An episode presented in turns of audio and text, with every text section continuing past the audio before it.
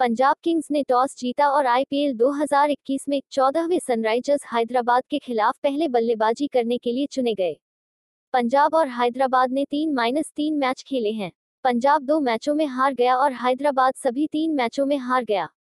पंजाब और हैदराबाद क्रमशः सातवें और आठवें स्थान पर हैं, इसलिए यह लड़ाई दोनों टीमों के लिए महत्वपूर्ण है।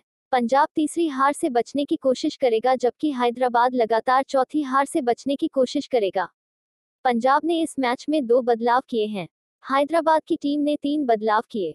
कप्तान डेविड वॉर्नर ने चौथे मैच में केन विलियमसन, केदार जाधव और सिद्धार्थ कौल को शामिल किया है।